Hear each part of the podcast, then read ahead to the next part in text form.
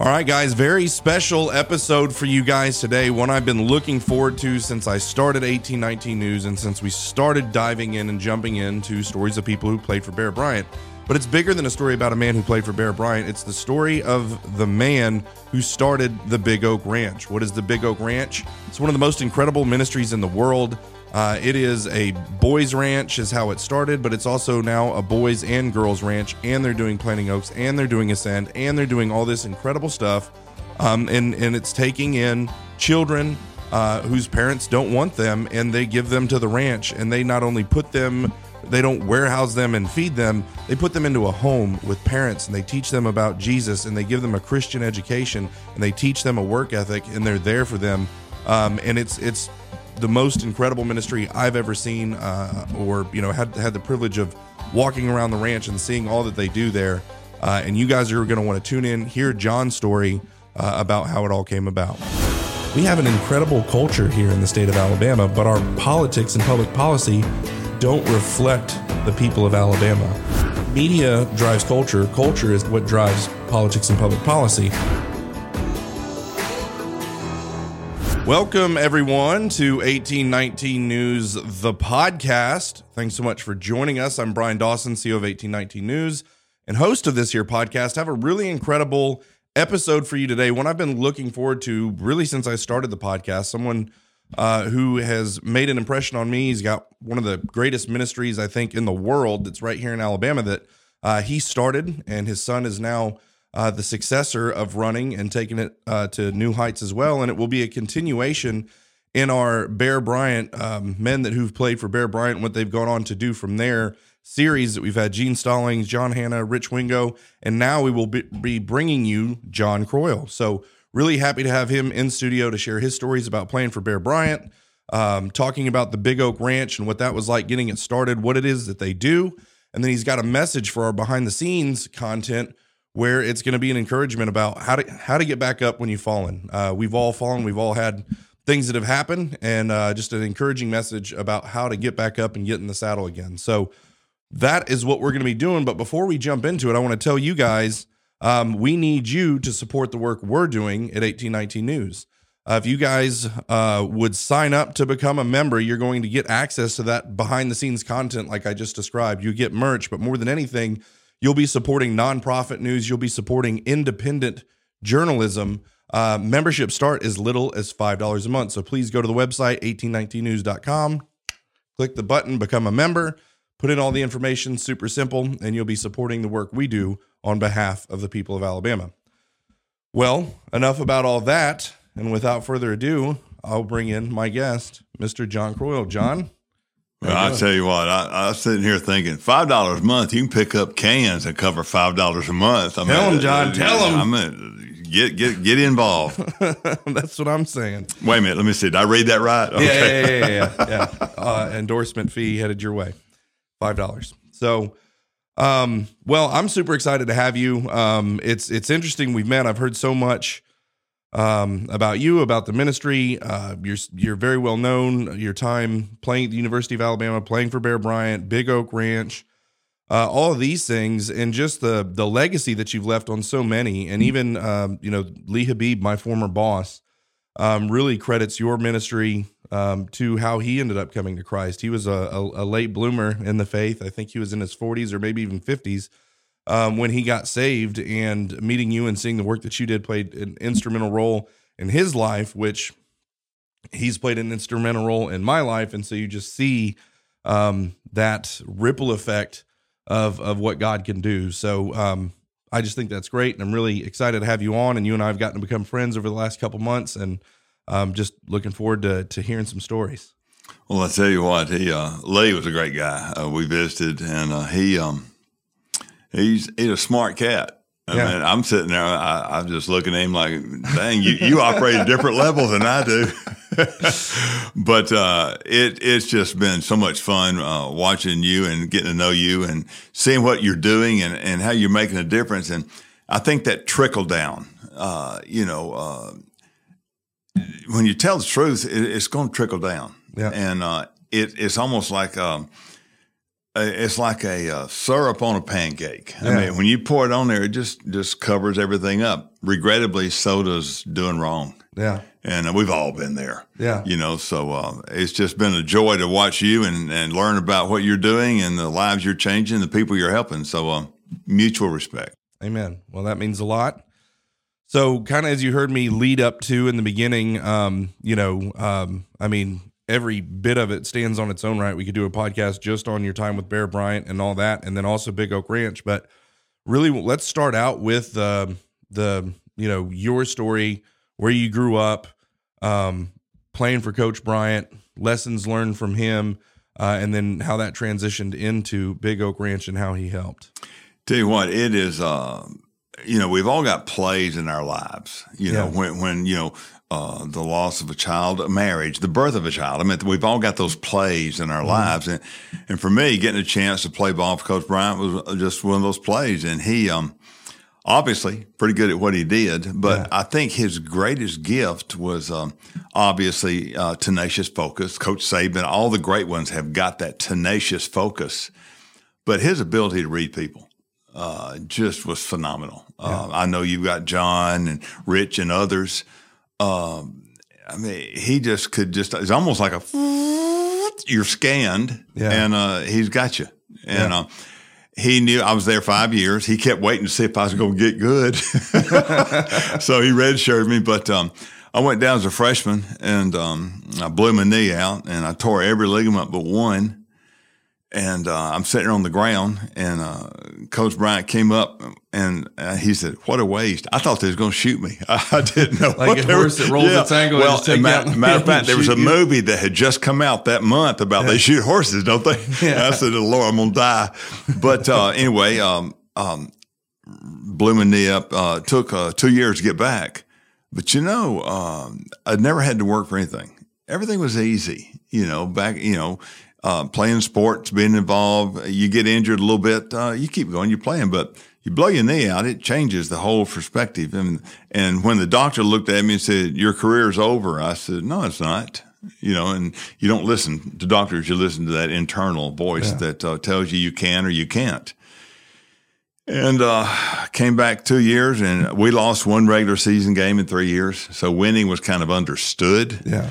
And um, he he never yelled at me for five years. Now my roommate got dog cussed every day, but he never yelled because he would just come up. We were playing LSU once, and he came up and they had a quarterback named Bert Jones, and Bert was a great player and he was huge, and he played with the uh, Baltimore Colts at that time in Indianapolis now.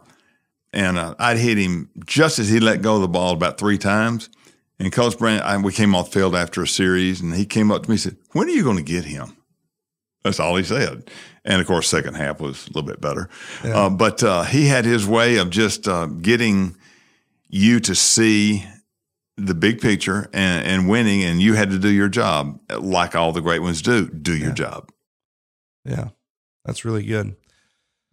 And I think one of the reasons that I'm so interested in, in, hearing stories about Bear Bryant and and that, and again, it's it's definitely nothing against Coach Saban. Obviously, he's done incredible things. Mm-hmm. Uh, it's just a different culture and a different generation now. Sure. he operates within what what he has to to do mm-hmm. his job mm-hmm. now. But what is so amazing to me is the the legacy of the people, really the ripple effect of watching um, Bear Bryant and um, the people who played for him, they come in essentially boys, they leave men, and then they go on to um, be family men, start businesses, um, be members of the community, and and they all have uh, a certain way of taking responsibility um, that leaves the football field and actually gets into in, into life. Um, and just you know that is is so different. And I mean, there's there's obviously coaches, you know, Vince Lombardi. Um, why well, I can't think of the guy that was um, the basketball Dean Smith at University of North Carolina, the basketball coach that mm-hmm. that, that, that, have that quality. But um, it's just to me, it's something that's very special. And and having lived in Alabama now for eight years, you can see the the, the ripple effects of it. Yeah, I think that um, uh, one time I was getting ready to meet with him about um, something. I don't remember what it was now, and um, he was on the phone with this kid, and um, he said uh huh. Uh huh. All right, son. Uh, thank you. And he hung up. He called the assistant coach in that was responsible for recruiting that kid. And uh, he said, um, Coach, we don't want him. Coach Bryant, he's 6'4, 230, runs a, a 4 5 40, and he's just tough. We don't want him. He ain't a winner. That's all he said. Coach said, Yes, sir, walked out. And his ability to, to pick a winner, and I think the statement he made about, I'll take my 11, beat your 11, and yeah. then we'll trade 11s and I'll still beat you. And that, that, that trickle down belief that uh, we'll do whatever it takes. And um, uh, my fingers are all mangled and everything. And somebody said, how, how, how did that happen? I said, well, you didn't go to the sideline with a dislocated finger. You just yeah. taped it up. And so I took tape off of my my belt and I wrapped it around my finger and and kept playing. And uh, you just you didn't want to disappoint the man. Yeah. And uh, you didn't want to come to the sidelines and you didn't do your job. Yeah. And uh, you didn't want to, you didn't even want to make eye contact. There's one guy that really, really screwed up. He was so embarrassed. He went to the other team's side of the field because you didn't want to see him. and uh, uh, I finally got back over. But uh, his, his ability to get the best out of you and uh, just look at you and say, I know you can do this. Yeah. And uh, that's all you need to hear. And, uh, you know, there, there's, I, I, believe you or I believe in you. Yeah. And those are two different animals. Yeah. It's kind of like, uh, uh, it's kind of like a, a, a, Christian, you know, I, I, believe in you versus I believe in you. Yeah. And believing in God and Jesus Christ and what he did. And, um, we've all, you know, blown that up, but, uh, he still loves us anyway and Coach Bryant's ability to uh, just know what you wanted to do. And I, I, blew my knee out once. I was having surgery, and I woke up and uh, he had he'd given me a book, uh, and it's called a Foxfire book, and it's about living out in the woods and you know making it, and just like a, a survival book. Yeah. And he had heard that I wanted to uh, build a home for kids. Yeah. So he gave me my first gift. Yeah. For the the ranch itself. Wow. What and before we jump into the ranch and his help starting it, what what is it? What do you think it is? I mean, is it God given? Is it something that was cultivated? What is it about him that allowed him to draw the best out of everyone?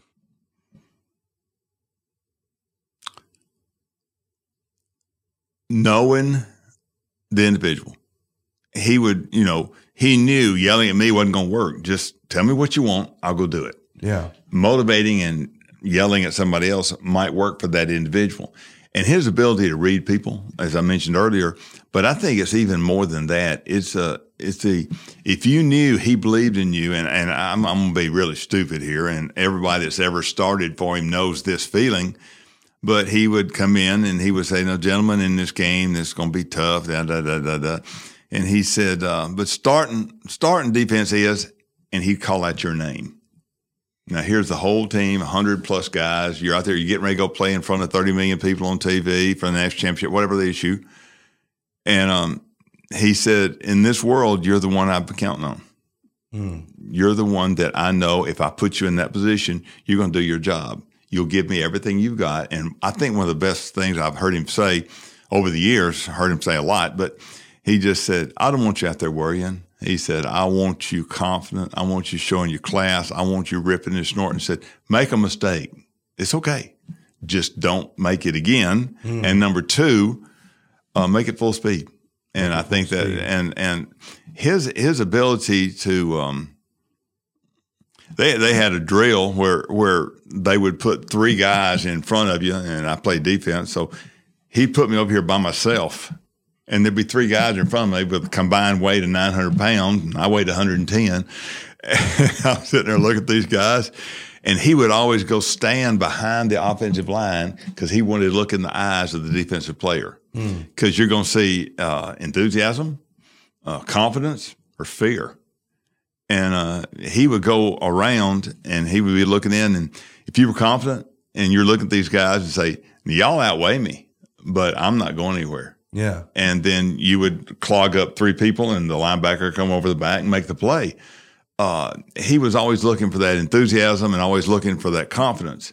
And if you're afraid, you didn't play wow. because uh, his his idea was if I make you scared on Tuesday in a tough drill, then you're going to be scared on Saturday. But even more importantly, if you quit on Tuesday, you're gonna quit on Saturday. Mm. And uh, he couldn't he couldn't tolerate the quitting. I've seen guys with ability out there wazoo.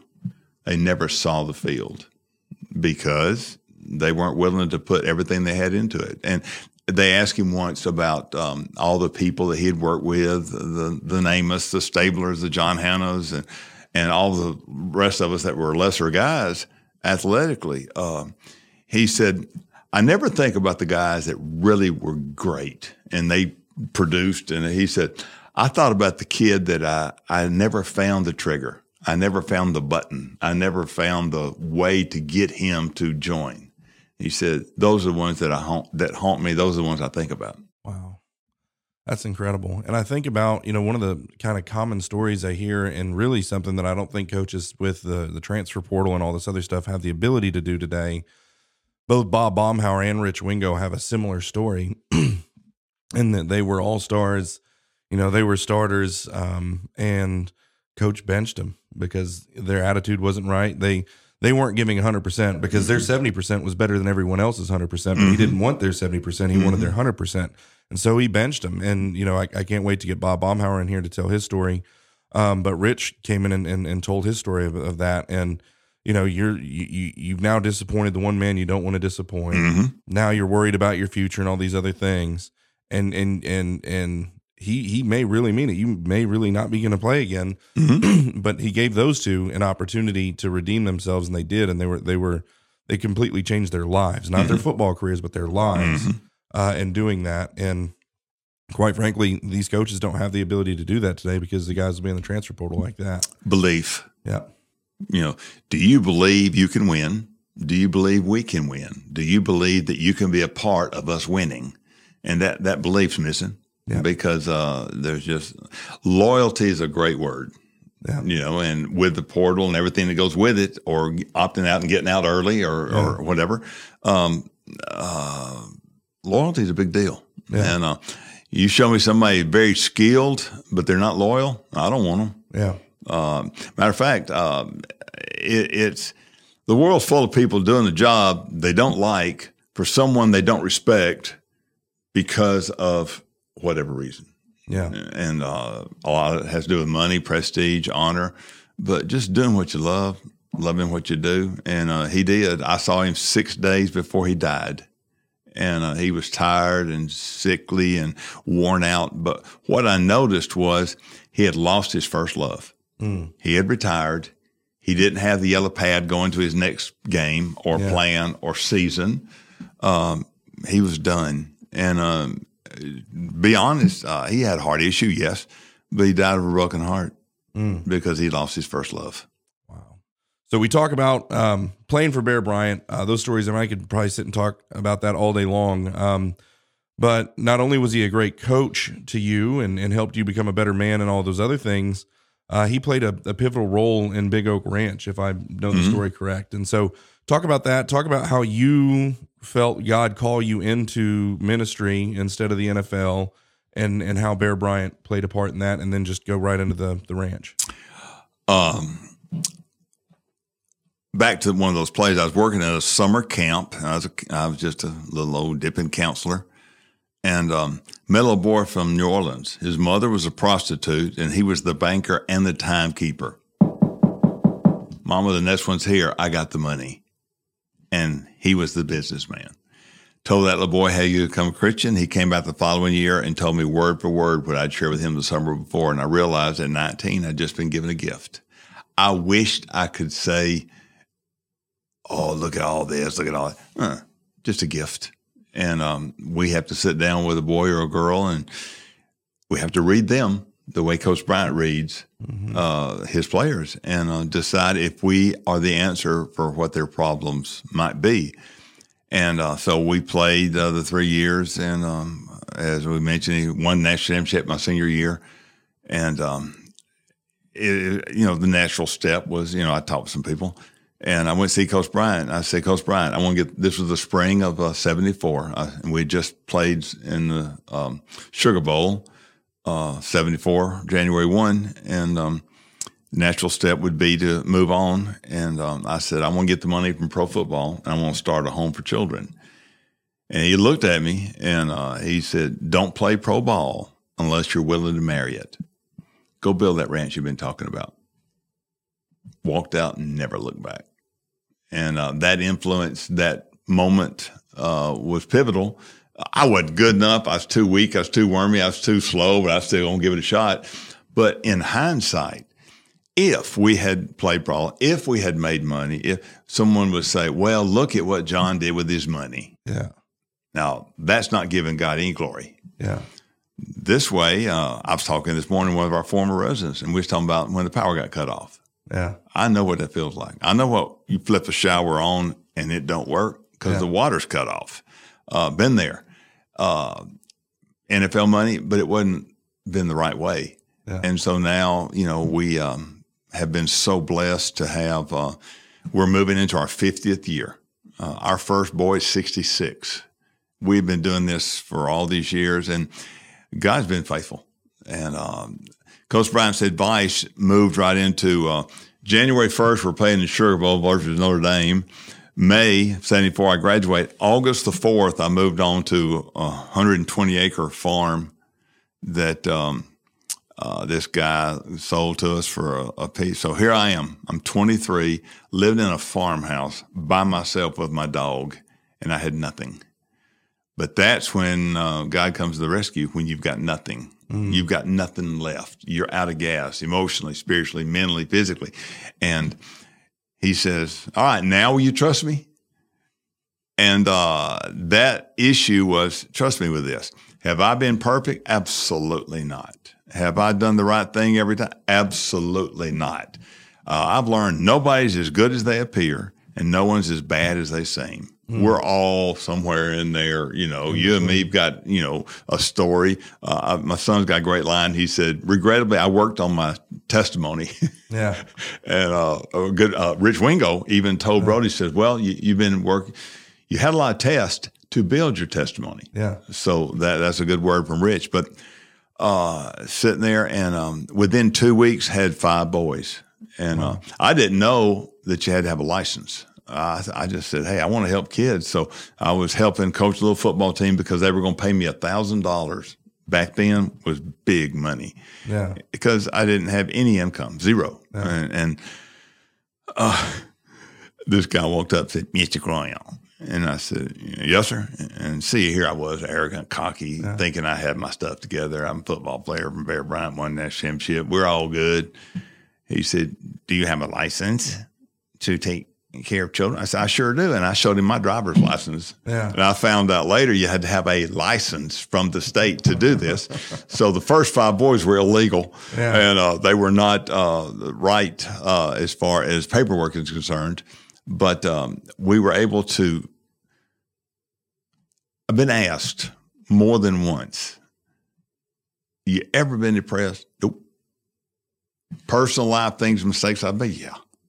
But with the ranch, have I ever been depressed? Have I ever looked back and said, "What if?" Never, because um, uh, I I don't take lightly that I found out early what I was put on earth to do. Yeah. I don't take it lightly. and uh, there's there's a lot of 60, 70 year old men that ain't figured it out yet. Yeah. There's a lot of 30 year olds right now chasing the wrong thing. Yeah. And uh, I, I know that that is a very unique situation. We've been doing this for obviously 50 years, and I've had so many thousands of men come up and say, you know, I always wanted to do something like what you're doing, Mm. but they didn't do it. Yeah. And uh, many of them are now really great friends and are big supporters of the ranch because we're doing what they dreamed or felt led to do that they didn't answer the call. And I think that right there might be the, the the the bottom line. God said, "I got something I want you to do," and I said, "Yes, sir." And then He said, "I know you, but I still want to use you." Yeah. And I, I got, I, I'm gonna get a T-shirt. Yeah. God loves stupid, and He loves me. Yeah. because you know every every guy, girl, but every guy listening to you and me right now, watching, um, we've all been stupid. But the thing about it is um, finding out what you got put. And you know why? It's never too late to find out what you got put on earth to do. You have a history. yeah. things you used to do that you don't do anymore because yeah. now you see something that from what I've taken from you, you're going to do a long time. You ain't going to just fight this fight for 10 minutes and quit. Yeah. Um, you're going to be here for the long haul. And that long haul is important. And that's why even now, uh, the, the boys I met with this morning, they're, they're both 45 years old. And uh, we got them when they were 10 and they said, We ain't got nobody. Can we meet with you? So every Wednesday at eight o'clock, we meet at Edgar's and just sit and talk about being a man. And I, I tell them, say, Boys, I can't tell you what you need to do, but I can tell you what you don't need to do. Amen. And so we've all made that, that call. But we've now had um, uh, Coach Bryant's influence, the ranch's influence on, on our personal lives, our family's life, our children, our grandchildren and then is really, we're having a reunion on May the 20th. And uh, we have got um, several hundred kids coming back with their families. And wow. that that's the rush is wow. when you get a chance to see a boy that you got out of uh, a bar. That's where he lived. That was his yeah. home. And uh, he had a hard life. And you bring him in, you put him in a, a, a nice home with a great set of house parents and other brothers like him yeah. and say, all right, let's go. Yeah. You know, you've had enough of the garbage. Now let's work at getting good. And uh, some of them do it, some of them don't. Some are very successful, some don't. Some are alive and well. Some are dead because they chose poorly. Mm-hmm. But we've had over 2,000 children call Big Oak Ranch home, and um, there's never been a day of regret. Amen. Talk about what what's different about Big Oak Ranch than um, you know other what, what, what some would call orphanages. I think in my mind, uh, and again, I'm I'm not saying this because I'm sitting across from John Croyle. I'm saying this, and I've said this before I ever met you, before I ever met Brody. Well, actually, no, it was it was while I met Brody. Brody gave me a tour five years ago of the ranch, um, and I was just blown away. I was floored. Um, and to me, and and I guess for for you guys watching that don't even know what Big Oak Ranch is, I've been operating on the assumption that you do. Um, we'll get into what you guys do specifically, but what I see is is two things that really stand out. One is, yeah, you can create an orphanage and you can create a building on a piece of property and stuff a bunch of kids into a building and make sure that they're fed and educated. Um, but to me, the the the cultural building block that God has given us and and has established in His creation order in Genesis is you know is husband, wife, father, mother, children and it's a it's a home. Mm-hmm. And what you guys have is beautiful homes on a ranch with house parents um, that are parents to a select number. I think up to 6 mm-hmm. Is that right? Six to eight, yes. Yeah, six to eight ki- kids in, in in one household. And so they they aren't just stuffed into an orphanage. They're they're part of a home and they're taught about Jesus and they're taught how to live and they're shown examples and they go to a Christian school and then they come home and do their homework and have a mom and a dad there showing them teaching them how to do that doing Bible studies with the kids at home. And they're getting a life that so many people in the country that aren't orphans aren't you know th- that aren't even getting right? You guys are giving them something so much more than a warm meal and a place to stay. Mm-hmm. you're giving them a home. And to me I think that's incredible. Uh, and then also the fact that you guys don't rely on government money I think is incredible. But talk about what what you see as different, how you came to the conclusion to to do it that way. Um, anybody can build a warehouse for kids. Yeah, anybody. Uh, I mean, uh, there's a lot of organizations around the country, uh, but um, in the last ten years, forty-two percent of the children's homes in America have shut down. Mm. That's a lot of folks, a lot of kids that are not getting help. So we decided a long time ago that we we're going to have a unit, a house parent couple, and um, uh, we've now got 26 couples yeah. living in 26 homes. We're going to stop at 40, and uh, that would be approximately 300 kids that we're taking care of on a, on a daily basis. And uh, the program has worked so well for us that now Brody and his staff and the ranch's vision, uh, they've helped start 96 other children's homes around the country. So we're trying to come back in underneath that 42%, but do it right. Yeah. Uh, you got to do it right. You, you can't, and uh, God's a big God and, um, you can't hide something if it's right. Yeah. You can't hide something if it's wrong. Yeah. And think about it. Uh, we used to would hire staff and I had about four kids I really trusted And whenever we'd get ready to hire somebody, I'd bring them in, let these kids meet them. Just you know, the the the guy yeah. applying for the job didn't know, but the kids knew. And uh, I'd say, uh, "Well, here, there's here's Tom, Larry, Billy, Simon," and uh, then he would leave, and I'd say, "What do y'all think?" One of the boys looks at me, "Where'd you find that fool?" so they have a scanner. Yeah, they can spot BS a mile away, and uh, that's one of the things about people will come and they'll meet one of our children. Oh, you're such a cute little baby, and I, the kids turn to look at me and go, just roll their eyes yeah. like I'm not some little pet that's in yeah. a puppy shop. Yeah. And uh, they, they spot them, but they also spot when someone comes in and says, Hey, how you doing? I'm here for the long haul. And that's that house parent couple that says, and we, and one of the, I think the bedrock, uh, we've had, as I mentioned, well over 2,000 kids. All 2,000 plus kids have heard the same four promises. And uh, we, we did this 50 years ago. I love you. I'll never lie to you. I'll stick with you till you're grown, and there's boundaries. Don't cross them. Mm. And you get emotional support, truth, security, discipline. And my wife's got a great line, and it is discipline is the truest form of love. Guys, ladies, do not be your kid's best friend. Yeah, that, that, that ain't gonna work. You yeah. you don't want a best friend for your mom and dad. Yeah. You want a mom and a dad that's going to train you, teach you. In other words, pack your bags for the journey. Yeah. Called life. And that's what we do. We find couples that want to help pack a kid's bag for a journey. And um, there's a lot of garbage in there. The garbage never gets flushed out. Mm. It's always going to be in that bag. I mean, as you as you and I have mentioned before, we got things in our past that is garbage. Yeah, it's in the bag of our, our lives.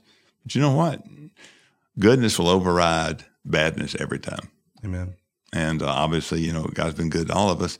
And and right now, I think that um, uh, they've got an endowment set up. And uh, speaking of the government, uh, we don't take the government money because be careful who you get in bed with. Yeah. Because you're gonna get cooties. Yeah. And we we have just chosen to go the path of we're going to do it. And God said, "All right, I will take care of you." Yeah. And that's why uh, we have no debt and uh, everything we pay for before it's built. Yeah. And uh, even right now, the next five homes to be built at the ranch, all the money for those homes is already in the bank. Wow. And so that shows the the clarity of the staff that Brodie has put together. Yeah. And you you're providing people an opportunity to give to what the Bible I believe is crystal clear. You know, true religion is this is that you would take care of widows and orphans. Mm-hmm. Right? It, it, it doesn't say all these other things that people mm-hmm. are trying to do, um, and even what I do for a living, it says true religion is this, and mm-hmm. you're providing people an opportunity um, who have the means to to you know put money into something that's actually doing that most important thing uh, that God calls out, and I think that's really cool. Uh, many many in 1985, um, Reader's Digest did a great story about the ranch, and uh, we were so blessed by that national attention. And a guy came up here from Aruba and he had um, a beautiful, beautiful truck and beautiful, beautiful trailer. And he sat down with me and we were just talking. He owns half the island of Aruba. So he's a pretty big boy. Yeah. He bought a brand new truck and a brand new um, Air, Airstream trailer just to come up from Miami to the ranch. Wow. And, and then I said, Tell me about your children. And I saw this proud, confident, wealthy man melt. He said, I've got two children. I would give anything I own, everything, if I could get them back. Mm. He said, I messed up. And he said, uh, I can't get them back because um, I chose my career, I chose money, I chose, I chose everything but them. Wow. And he said, and they know it. So money don't do it. Wow, that's incredible. Well, one of the things I love hearing you and Brodie speak is stories. Um, tell us some of the stories um, about you know whether it's the first kid, um, why you started a girls' ranch. That story is really incredible. Mm-hmm. Just tell us stories, the best you know, best stories, worst stories, hardest thing you've ever done there, best thing you've ever done there, mm-hmm. what you're most proud of. Um, Uh, one of the plays in my life we mentioned earlier is uh, I was walking through a courtroom in a, in a local county, and uh, a long hallway, and there's a little girl, twelve years old, sitting there on the bench, and uh, I just do what I do. I said, "You okay?" And I was with the social worker that was there, and the social worker said she was raped by her father while her mother held her down. And um, I picked the little girl up, and I felt her pouch because she was so torn up by the attack that they had to put a pouch on her. She's 12 years old in the sixth grade, and she's wearing a pouch, uh, idiopathy type. And um, judge walked by, and I said, "You send her back home. The father's going to do this again and kill her in six months." Being the stupid guy I was, Yeah. playing prophet, I was wrong. It was three months later Wow. and he killed the little girl. And we promised God when the time was right, we'd build a home for girls. So 1988, uh, you drive in on Shelley Drive, name for that little girl. And um, I described her and what she looked like because I'm the only one that saw her. No one, no one else saw her from the ranch. Uh, and um, I, I was in the courtroom and I said, "Let me have her." I said, "I'll take her." And uh, he said, "No, you've got a boys' ranch, can't do it." And I came home to my wife. I said, I nearly adopted a little girl today. She said, You think we could have talked about that? I said, Yeah, we can talk about it. But and I explained the story, and um, uh, that little girl changed my life. And so now, when a little girl walks in, it is tough to be looking at a little girl that's six, seven years old, and there's blood running down the inside of her leg where she was hurt the night before by this father who is standing next to her. And that man looks at me and says, What was it like playing for Bear Bryant? And his little girl has been abused by him. I get asked all the time by vigorous, virile men, Don't you kill him? Nope. I never even look at him. I see the little girl. That's 100% of the vision. As a matter of fact, I never talk to that man again. The staff handles anything we have to do with him. But we have seen that happen so many times. But you know what? Physical abuse is not the worst. The worst is, well, you know, if you'd only batted better than you pitched, you know, look, look how good you could go. Or, I wished I'd never had you. I never wanted you. Uh, we had a little girl that our mom brought her to us, and uh, she uh, had woke, had awakened her daughter uh, that morning. and Said, "Come on, it's your birthday. We're going to have a great day." Took her, put her in the car. Little girl didn't know that she'd packed all her clothes in a suitcase and had it in the trunk. The woman drove to our driveway, opened the door, threw the suitcase, threw the little girl out, threw the suitcase out, and looked at me. and Said, "She's yours." Little girl said, "Well, do you want me?" That's a good day because then we get to say, yes, we do. You belong to us now. And you know what? Every boy wants two things. Do you really love me? And do I measure up? Yeah. That's it. It ain't rocket science. Yeah. And every little girl asks two questions Do you really love me? If I get pregnant and I mess up, you still gonna love me? And am I pretty? Your little girl may be ugly as homemade sand, but if she thinks her daddy thinks she's pretty, she ain't afraid of anybody. Wow. And that's what that's what's missing today is look at your son. And um, we took Brodie away on a trip when he was 13, and we called it the manhood trip. And I looked at him. I said, from this day forward, you do not talk to your mom about your mistakes. You come see me. And when you screw up, I'm the one you call. So we got back home and he went through high school, went through college, and he would call home. And my wife say, Well, hey, baby. Oh, uh, okay. He's right here. She'd hand me the phone because something had happened. And uh, that, the boys got to know I got somebody to call Yeah. and, and, and you've got seven children, and they got to know no matter what, you'll be there no matter what. Like right now, if you got a phone call, I know those headphones come off, you go get your baby. Yeah. No, not a question. And a lot of kids don't have that assurance. Wow. I don't even know where to go after after that. It's really incredible. Um, man, what um one of the things I've heard uh, when I've heard people talk about the ranch and people have gotten to know you and Brodie, um, is one of the hardest things you guys have to do is is when people don't follow that fourth rule, um, when they break the rules and then they have to go.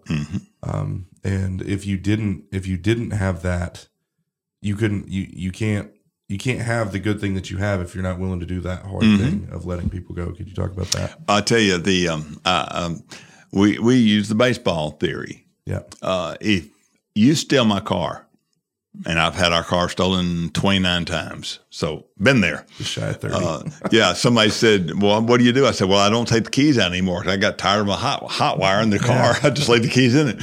But um, uh, when when when a kid steals your car, you sit down with him and say, "Son, now that's grand theft auto, and depending on value, it's a felony.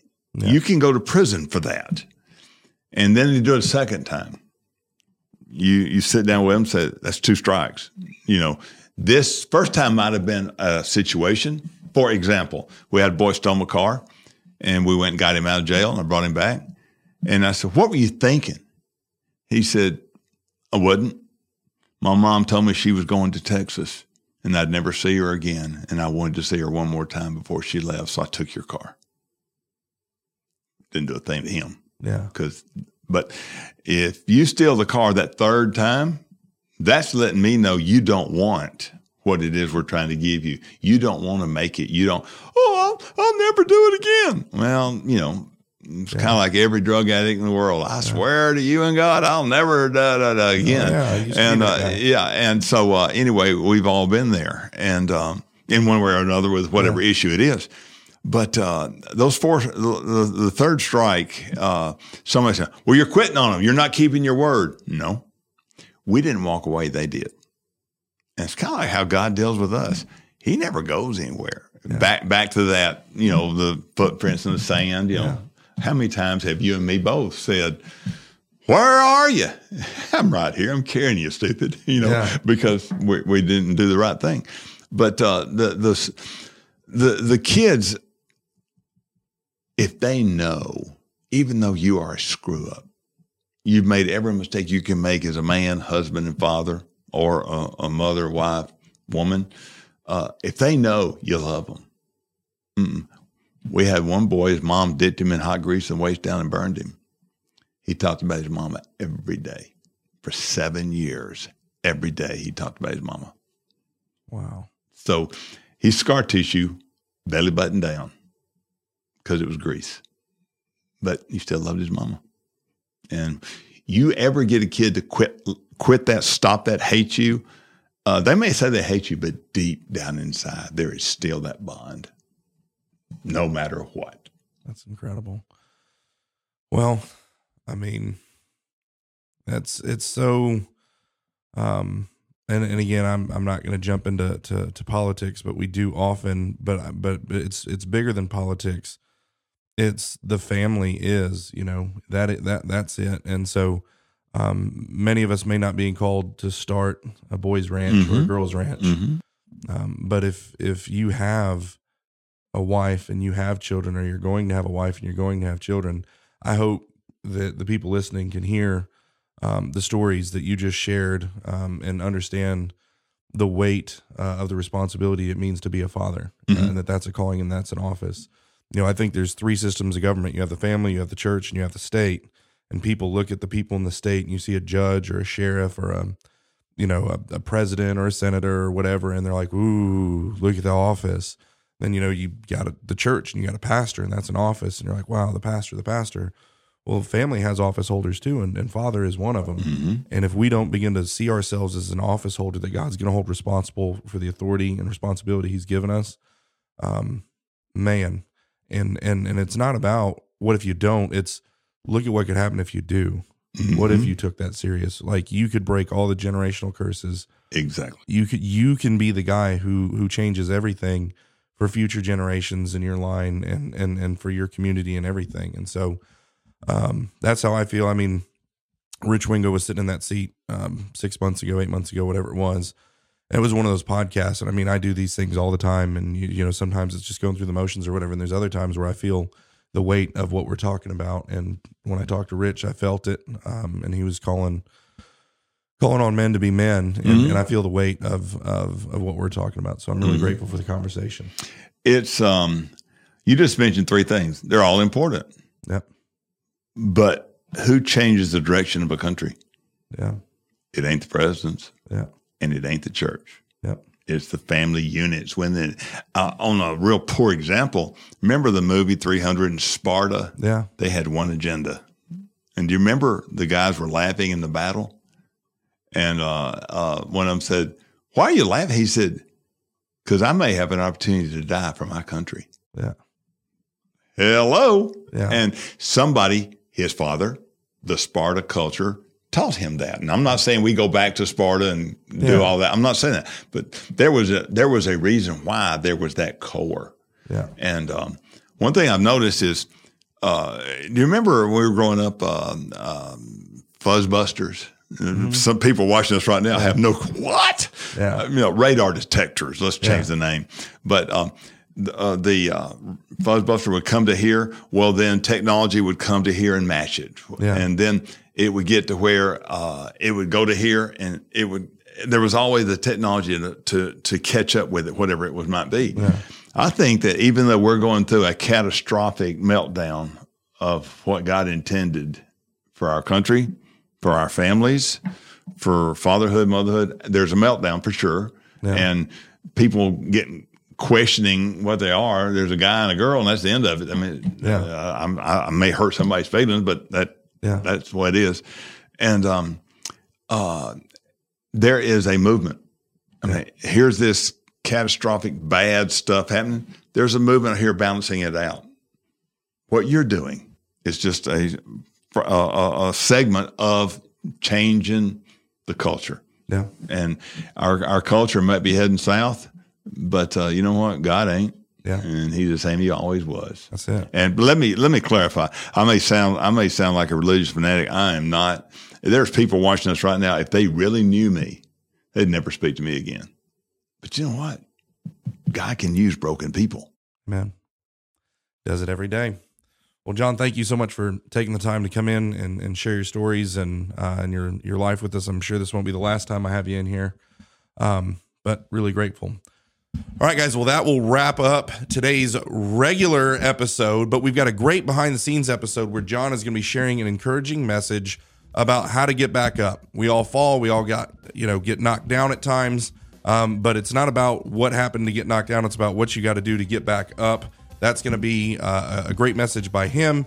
Uh, and you can access that by becoming a member, joining the fight. Membership start as little as $5 a month, and you'll be supporting independent journalism. You'll be supporting honest journalism uh, on behalf of the people. So please go to the website, 1819news.com, click the button, become a member. Uh, again, membership start as little as $5 a month. So go do that. And until next time, put your trust in God and keep your powder dry.